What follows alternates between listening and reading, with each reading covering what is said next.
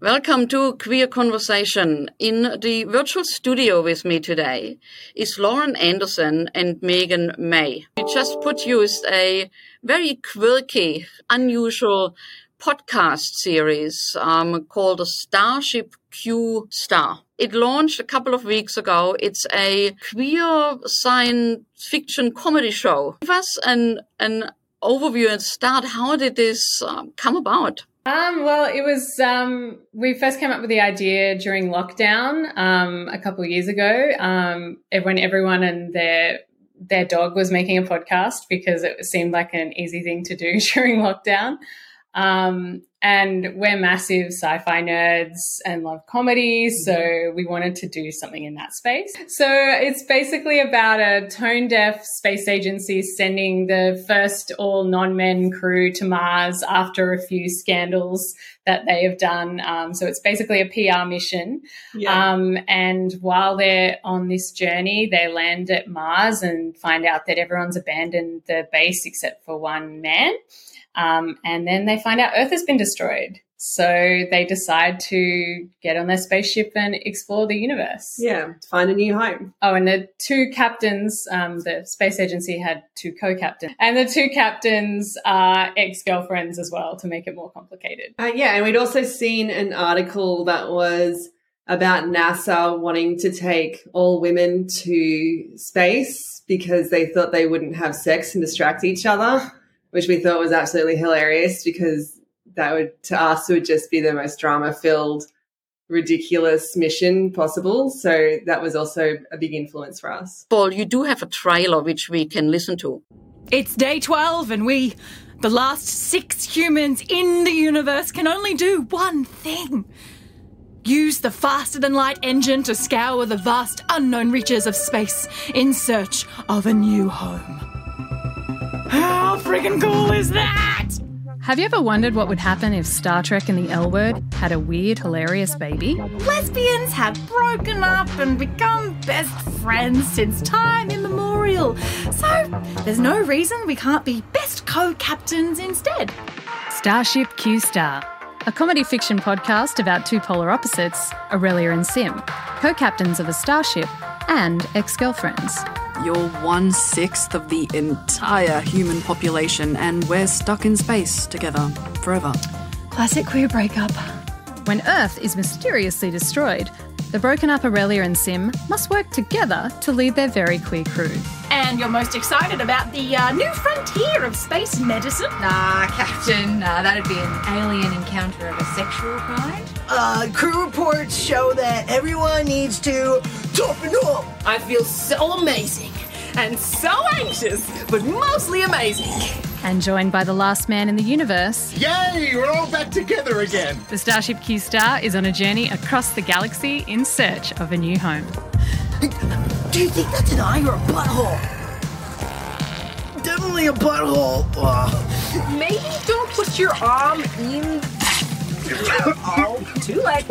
Oh, oh, it pollinated over me. What an honor. Staring into each other's eyes and naming nebulas is not foreplay. well, thank you, Sim. Now I'm turned on. Dusty, mate, now would be a great time for some of that 100% best astronaut pilot bullshit. Let's go to war! Featuring some of Australia's best comedic and acting talent, Starship Q Star is launching soon where all good podcasts are found.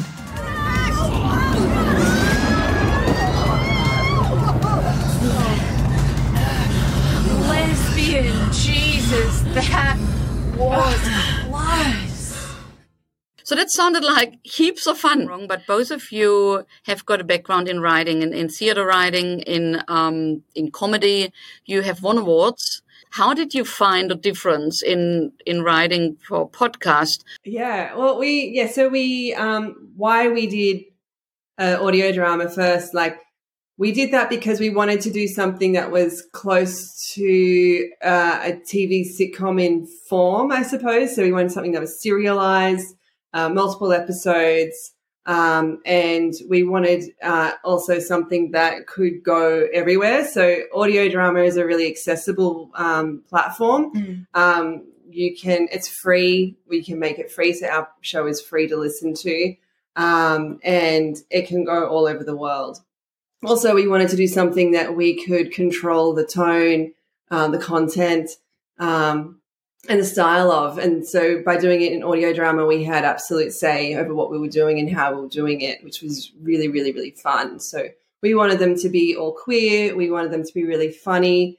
We wanted them to be really stupid as well. Like we really like silly comedy.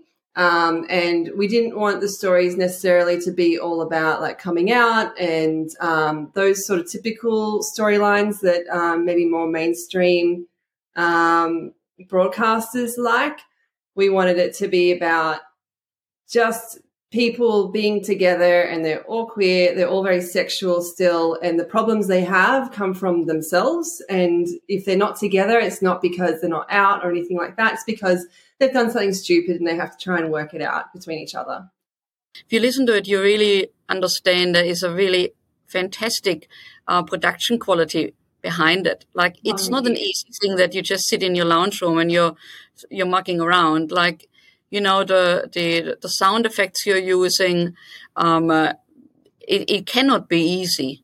one of the things they teach you in screenwriting and theatre writing is, you know, you want to show things, not tell it in exposition or in, in that mm. kind of thing. So learning to have to have to get information out through dialogue in a more ex- expositionary way that mm. doesn't sound clunky and using just audio, it really was a huge learning curve for us. And we had to um, have read throughs and and um, you know give it to people to to to see if it made sense to them before we mm-hmm. sort of went into production to make sure it made sense. And then it was about um, surrounding ourselves with um, some really talented people in the audio um, sphere. Our um, sound designer Darius Kedros, who has worked in theatre, Um, we worked a lot with him to sort of um, find the sound of it and make sure it sounded really good yeah, and he was really particular, I suppose. Like he really wanted it to be a fully fleshed out world, which is what we wanted too. So he was also pushing. Like we were just really lucky to find him because he wanted it to be as good as we did. So yeah. he went the extra mile and made sure that it, it sounded as full and as big as a real universe as we wanted it to be. So we, we felt very fortunate to be able to work with him. Yeah, and um, because we had so many great uh, theatre actors and comedians, mm. we wanted to record it um, all together. So we had like a studio, and we had one microphone, and we would sort of build the the, um, the almost the sets in place, so they would stand where they would on the bridge to make it sort of that more immersive kind of sound, yeah. and we could have that energy of those um, actors in the room feeding off each other. So yeah. it was really fun. Kind of like an old school radio play. Yeah, basically it's really important to have that energy, isn't it? Like it yeah. would would have been really hard to have to record by yourself at home if COVID lockdown. I mean, you're in Melbourne, is that right? Yeah. So you had a lot of lockdowns, um, and that would have been tempting to do. But mm. at that stage, throughout the lockdowns, you were actually just writing it. Yeah, I mean, we did consider um, recording it separately, and I think that was the initial plan. But by the time we had we, we spent a long time. We took our time developing the scripts and the story because that was something we really mm. wanted to nail. Um, and by the time we'd done that, we had one lockdown lift, so we were able to get the crew or the cast together. Sorry, um, to do a read through. But once we had that read through, we really did know that we wanted to hold out for our dream goal, which was to record all together because once we had them all mm. together, we could see the energy, we could see the magic that was between them. So we didn't want to break them up. So we we elected to um, wait through the next lockdown to record. So it did it dragged it out, but yeah. we feel that it's certainly worthwhile, and it was so much fun to record with everyone. So mm. we're really glad to have done that. How long did it take from initial idea to the final product? Yeah, oh, wow. we, we had the initial idea in 2020, um, and then we started applying for funding um, towards the end of that year. Um, and then most of 2021 was taken up with writing the scripts. Mm. We had a few delays. Lauren um, works in TV and has went away for um, four months in that time to sort of work on other shows. Mm-hmm. Um, and once she was back, sort of by the end of early 2022, we were ready to start doing those read throughs. And then we had a couple of COVID related delays. We had COVID, then our Mm. cast got COVID right Mm. before we started recording. Um, so that sort of pushed um, our dates out again. Um, and we ended up recording in um, July 2022. And then from then, um, we've Been doing posts. been doing post. I mean, and Lauren Yeah. had another job overseas again, so that slowed us Mm. down. But yeah, so it's been about two years, all up with um, a few breaks in between. But uh, we think we've created something that sounds like just as good as podcasts, like from the BBC or um, uh, other big networks. And um, yeah, it's doing pretty well. So. But um, yeah, no, we've had um, all it. We can sort of see the stats all over the world, and there's you know so many countries have been listening. Like we've got uh, our biggest country is the United States, um, and and the UK. I think we're going well in the charts Yeah, there too. Canada is doing well. But also like seeing people listening in the UAE and Russia as well. So that's been really special to realize that we are reaching people in spaces that um, might not get access to much queer content. Um, yeah, so and that's something I'd never really thought Mm. about. So it's been really, really great to have that as an, another outcome. And Megan, you you were the computer in Yes. the. So, um, how do you how do you stop being the computer? She was literally in the bathroom this morning doing the computer voice. So um, I could hear her. I was like, oh, it's never going to stop. Um, But yeah, we sort of did that like as much as I just really wanted to be in it because I don't know, it would be fun. It was really fun. Um, Yeah. We also did that kind of like just in case there were any plot holes or things that didn't make sense, I could do a little bit of the computer voice to um, explain exposition if we needed to. Luckily, Mhm. we haven't really had to do that. Um, but yeah, it was fun.